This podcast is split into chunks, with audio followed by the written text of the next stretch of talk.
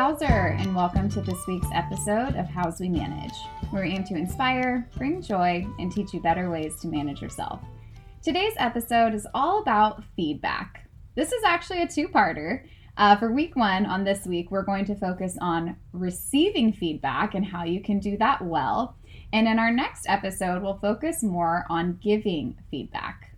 Why, you ask? Well, first, learning to receive feedback well is going to massively impact your career. It helps strengthen relationships and it makes you more self aware, which in turn is going to make you better at what you do. But the other reason we are starting with receiving feedback is because by becoming a better feedback receiver, you naturally become a better feedback giver. This is because you're better able to empathize with the person receiving the feedback, so you're more intentional in how you craft your message. When it comes to feedback, it's really one of those things we all say that we want, but when we actually do get it, it still stings a little bit. And I think it's because there's this tension between the fact that we all want to learn and grow, but at the same time, we want to be accepted for who we are right now. And it's hard. It's hard uncovering our opportunities and it can easily trigger our shame response when someone else is pointing those things out to us. There's other times too, it just makes us feel stupid, like somehow we missed something.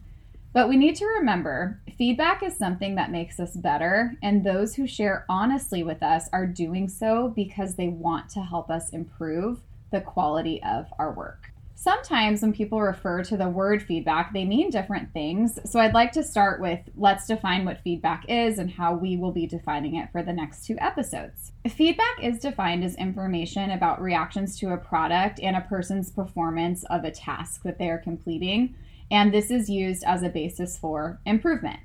So, for something to be considered feedback, it has to be a reaction to something. The reaction contains information and that information can be used for improvement. Now, we all know that for feedback to make an impact, it does matter how the feedback is delivered as well as who is delivering the message. I'd guess that each of you listening have been in a situation where you received some feedback and it likely was not delivered in the best manner that it could have been. Again, we will dig more into how to properly give feedback in our next episode, but today is really all about helping you see that all feedback, regardless of how it was delivered, is a gift. You heard me right. A gift, a present. And that's because there is very little in life we learn without the help of feedback. Feedback ensures learning, and learning is essential to our continued success.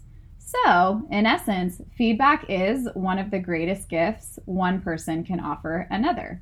To help illustrate this point, um, I'm going to use a, a wrapped present. So think of a gift that is wrapped just for you. Picture something beautiful, perfectly wrapped, those gifts you receive where it's like, gosh, you put so much effort into wrapping this. Why? Um, think, think about that. Visualize that. And here, and just like feedback, sometimes it's perfectly wrapped. It will be clear, it'll be easy to understand, it'll be simple to apply, and something that you can use immediately that will work towards your results. That's great. That's an ideal scenario. Other times, however, the gift of feedback will only be moderately recognizable. So now I want you to picture those gifts with uneven edges, they have way too much tape on them. That's the moderately recognizable gift I'm describing. When it comes to feedback, maybe the person delivering it may have good intentions of helping you, but they might be missing some key information.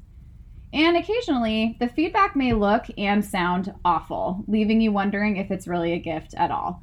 These are like those gifts wrapped in duct tape. And if any of you listening wrap your gifts in duct tape, no offense.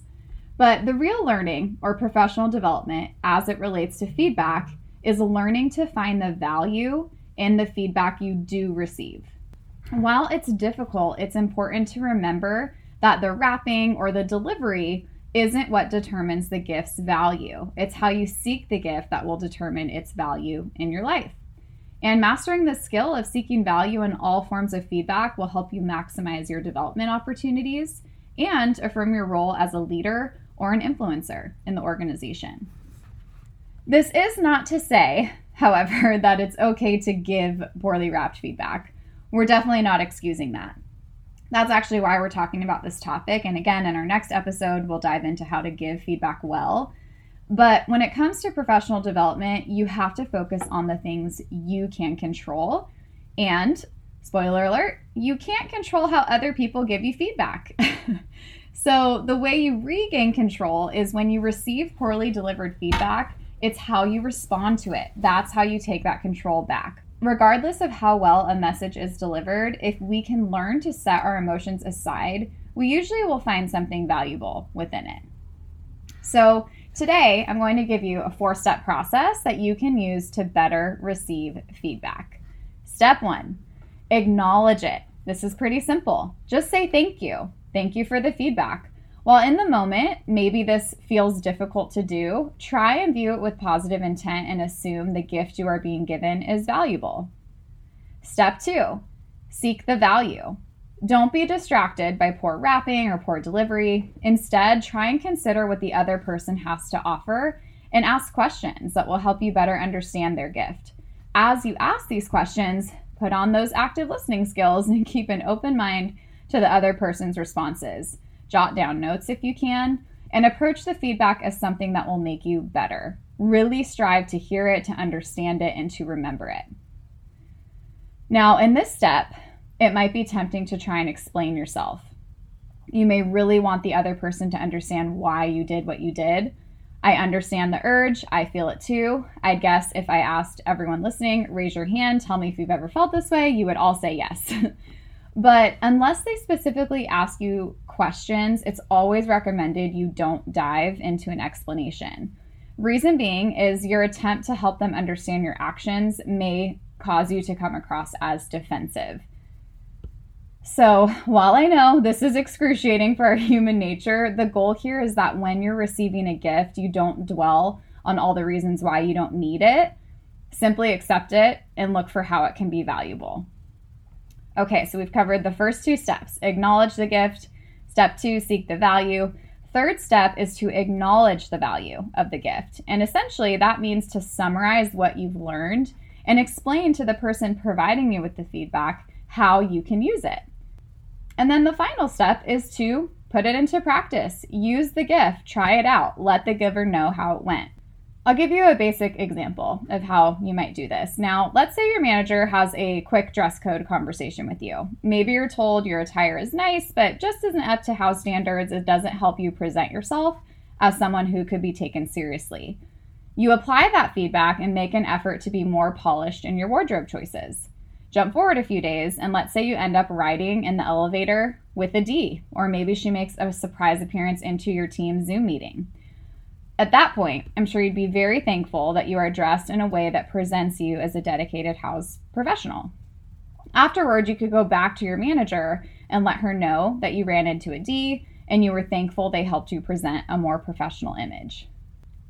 So, that's just one example. And you might be listening to this thinking, okay, this all sounds nice, but I've been in a situation where I've been given feedback that's terrible and has no use. I get it.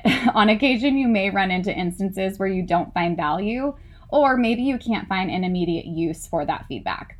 In this case, simply say thank you and move on. Think about it this way. Let's say you were given a an ugly sweater as a present. Any of my Harry Potter fans, think of like Mrs. Weasley's sweaters that she sends to Ron. Would you argue with Mrs. Weasley? Would you tell her that it's useless? Would you explain that you have no earthly idea when you would wear this awful sweater? I hope not. you wouldn't. You'd just say thank you and you'd move on. And the same goes for feedback. When we're struggling to see the value, say thank you and just move forward. As you're listening to this episode, you may be reliving a time where you didn't receive feedback as well as you could have. It's okay, guys. This is how we learn. I'll never forget in an anonymous survey, this was from like five years ago, um, a training I had done, someone submitted feedback that said, in quotes, it bugs me when presenters read directly off their slide. Full disclosure, my immediate response was not very mature. I thought to myself, well, sorry it bugs you. Um, but as I sat and sought to seek the value in this comment, I realized they gave me an important gift that has made me better at my job to this day. They were simply trying to tell me it would improve the quality of my presenting skills if I had less words on the slides and maybe more like bullet points or talking points. And you know what? This person was right. It helped me simplify my, pre- my presentations and better prepare my talking points so I wouldn't be reading directly off of a slide. And like I said, to this day, I'm forever grateful for that piece of feedback because it made me better. At the end of the day, we are all people, we are flawed, we make mistakes, and we can let our emotions get the best of us sometimes. Regardless of how well a message is delivered, if you can set your emotions aside and take the time to understand why it might be helpful, I assure you, you're likely to find something valuable. So that's your challenge over the next two weeks. See if you can apply the simple steps of one, acknowledging the feedback, two, seeking the feedback, three, acknowledge the value, and four, use it. Because as a reminder, you go through these steps, you will see that all feedback is a gift. In the show notes below, there's an infographic linked outlining these steps to help you. Download it, take a peek, whatever will help you remember these four simple steps. We hope you enjoyed this week's episode of Houzz We Manage. Tune in next time where we'll talk all about how to be a better feedback giver and ensure that your gift is perfectly wrapped. Hope that you all have a great week, and we'll see you next time.